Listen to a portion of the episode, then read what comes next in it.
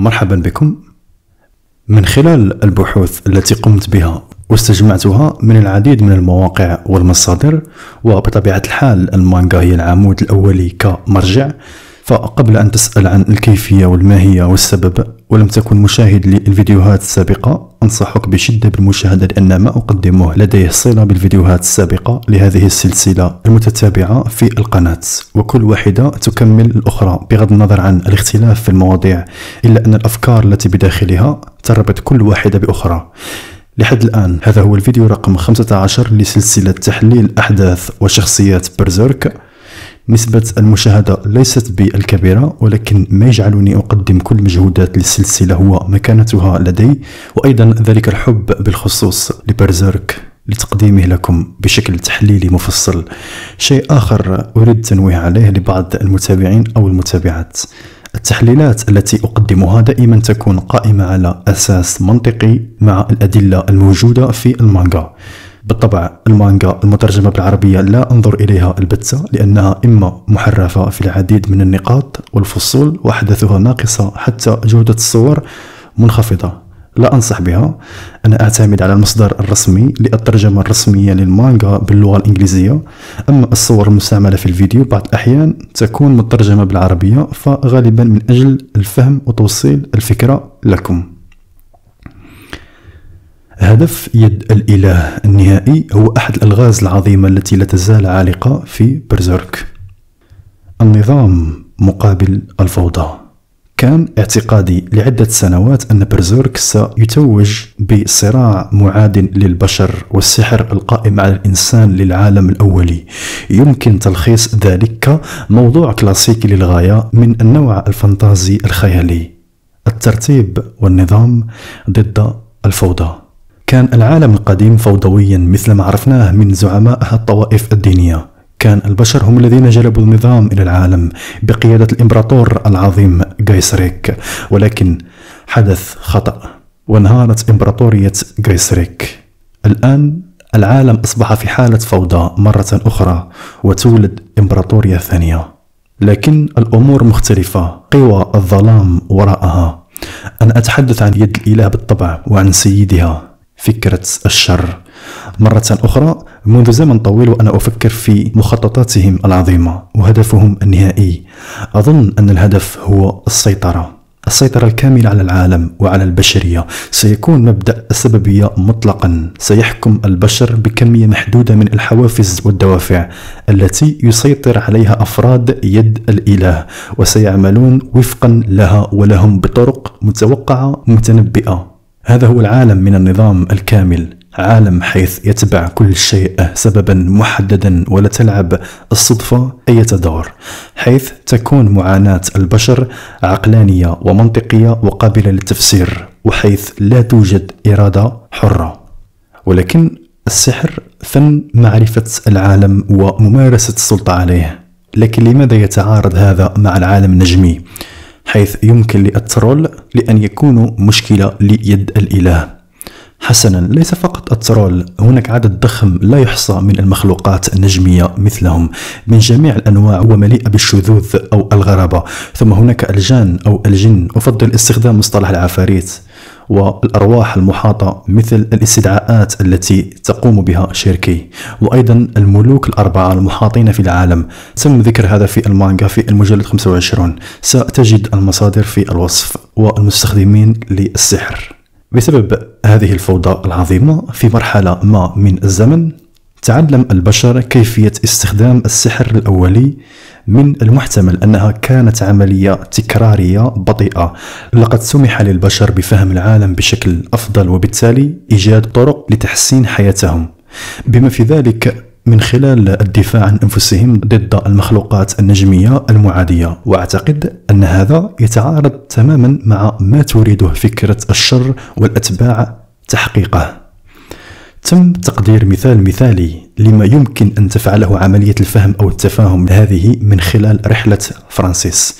كانت فتاة أو شابة صغيرة خائفة ومذعورة مدفوعة في طريق مظلم من حياتها ومحيطها لكن لقائها مع غاتس الروح الحرة. إذا كان هناك من أي وقت مضى ألقى بها خارج المسار تماما تخلت عن الواجهة أو المظهر الزائف التي أنشأتها على مر السنين وبدأت رحلة مؤلمة للنمو الشخصي الحقيقي.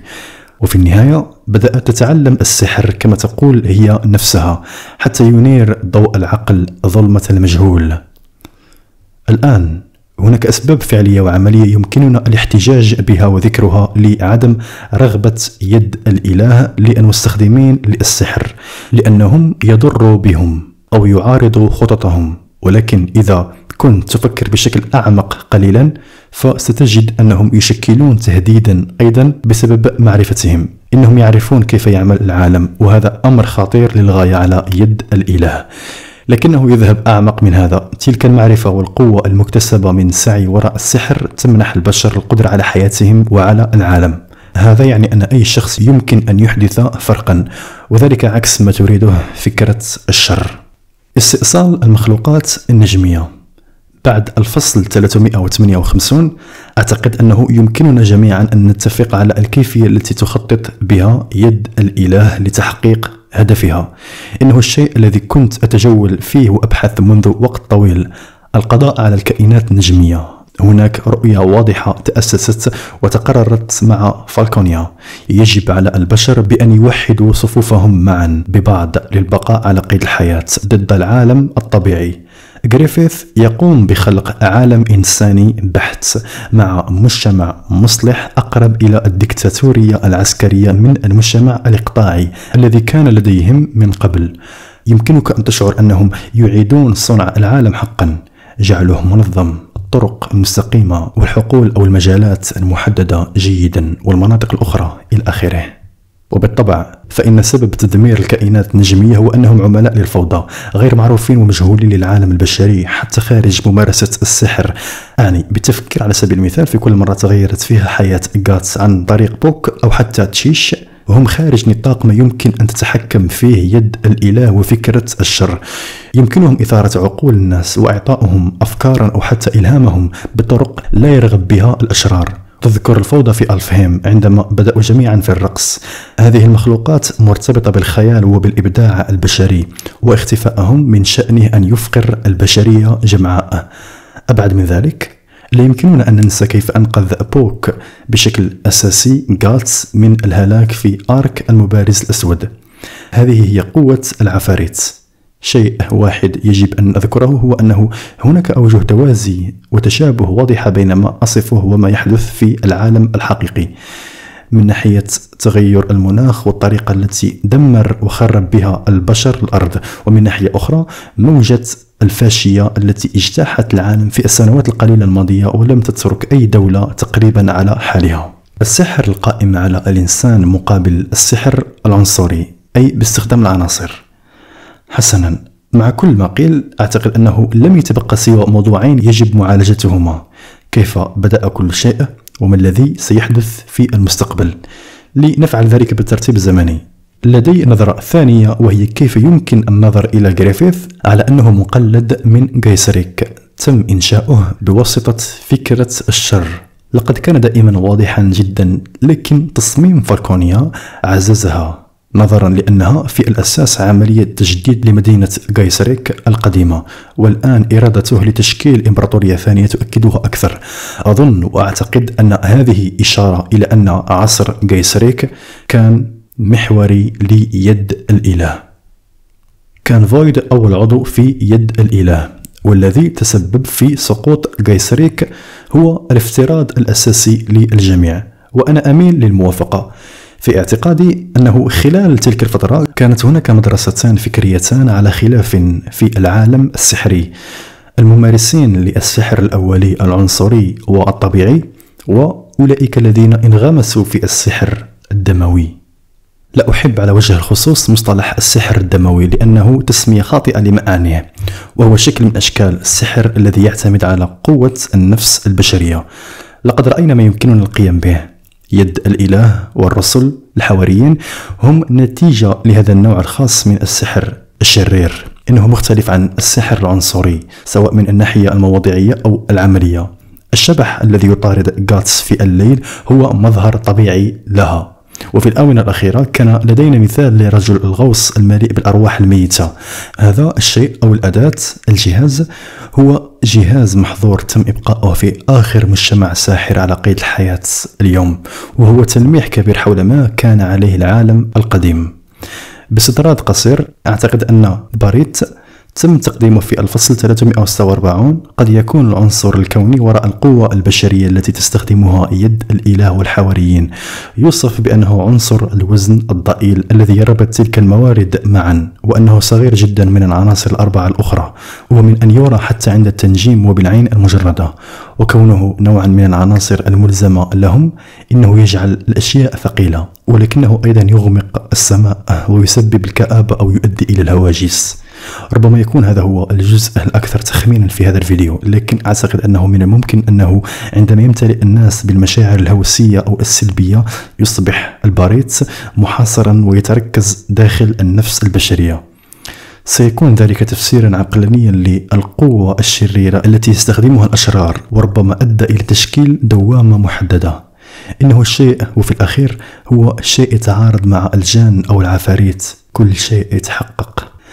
ما حدث قبل ألف سنة لدي اعتقاد آخر هو أن فويد كان رجل رائع بارع ومستخدما قويا للسحر شخص ربما كان حليفا عظيما لقيصريك في مرحلة ما لكن الشخص الذي نام أكثر وأكثر هوسا بأبحاثه في الروح البشرية هل كان يائسا لمعرفة ما يكمن في أعماق الهاوية؟ أفضل أن أفكر هكذا وأعتقد أنه لم يمضي وقت طويل قبل ذلك الوقت حيث طورت فكرة الشر وعيها على أي حال أعتقد أن فويد كان يجرب ويختبر على الناس. أظن أنه من المحتمل بأنه ربما يكون أقام وخلق مراسم التضحية والعلامة عندما كان لا يزال بشريا على الرغم من أنها كانت تعمل بشكل مختلف. في كلتا الحالتين غايسريك نصح من قبل المستخدمين للسحر الآخرين بنفيه وربما في أعماق زنزانته. ترك فويد جسده المادي وسافر أو رحل أعمق روحيا من أي ساحر آخر على إطلاق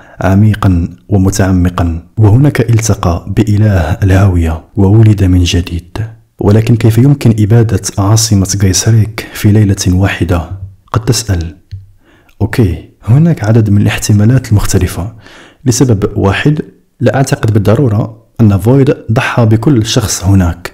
لوضع بعض السيناريوهات المحتملة أظن أنه قد يكون لديه طائفة من التابعين أو التلاميذ يتبعون طرقه والذين إما قدموا تضحيات باسمه أو ضحوا بأنفسهم. أعتقد أيضا أن العاصمة ربما لم تكن لتدمر في حد ذاتها. تقول الحكاية تم مسحها من على وجه الأرض في ليلة واحدة حسنا.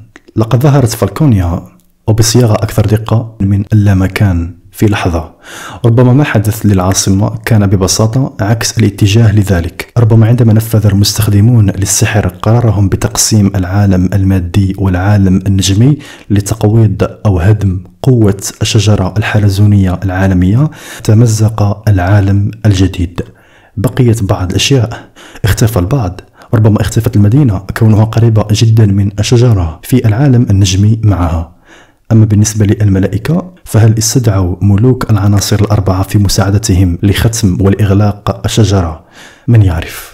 وصحيح أتذكر ما يوجد في الجزء السفلي من برج النهضة في المجلد 10 الفصل 53 لكن هذا لا يعطينا الصورة الكاملة لما حدث تلك الليلة.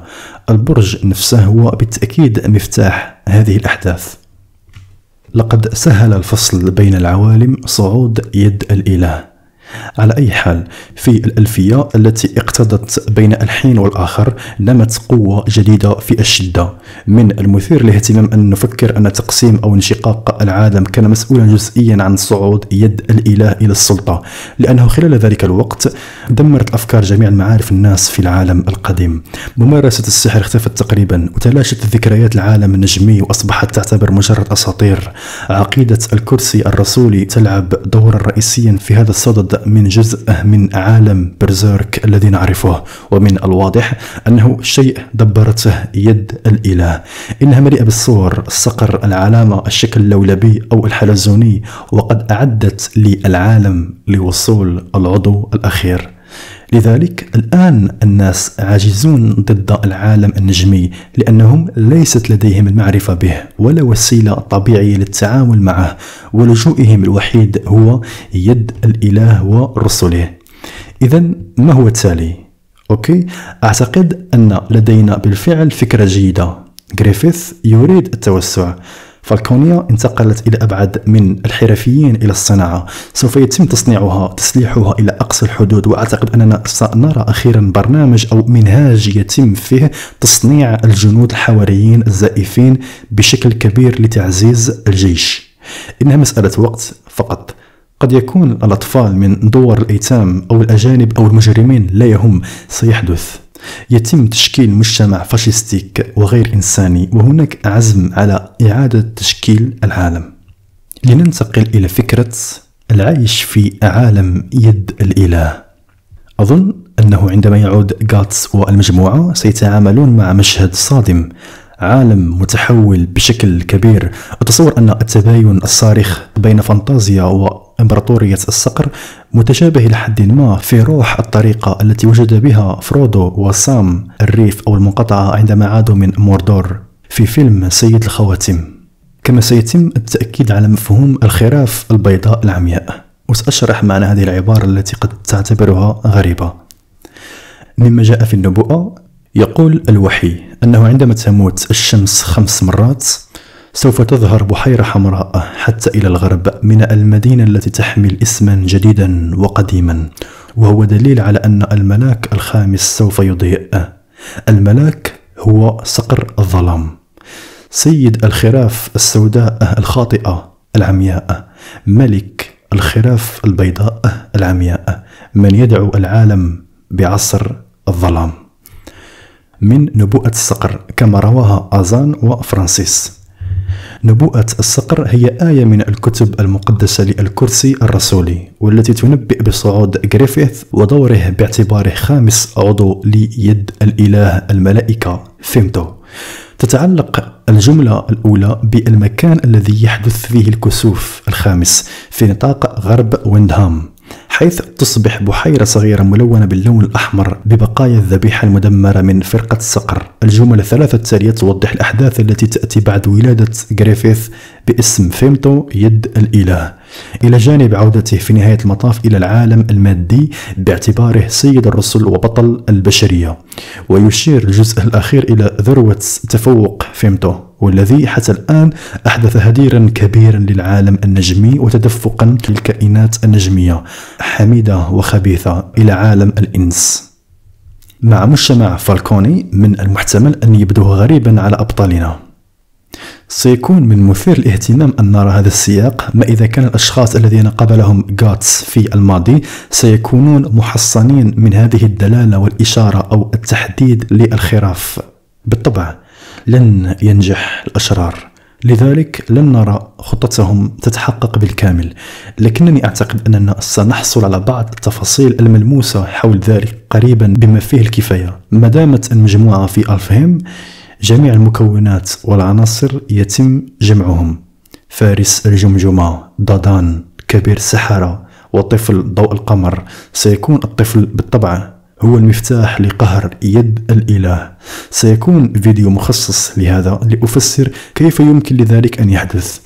بالحديث عن طفل ضوء القمر تحدث عنها كم مرة في السابق وبسبب ارتباطه بوالديه وحقيقة أنه وفيمتو يسكنان نفس الجسد المادي فهو يمثل ضعفا لا نظير له الذي يجعل كاسكا وغاتس إلى حد كبير هما الوحيدان اللذان يمكنهما إيقاف صقر الظلام. لكن كيف ستسير الأمور؟ هذه قصة أخرى. وهنالك شيء كبير غير معروف. ما الذي يفعله الأعضاء الآخرون ليد الإله حاليا؟ أعتقد أن هذا أيضا شيء قد نعلمه قريبا بما فيه الكفاية. تحياتي للجميع.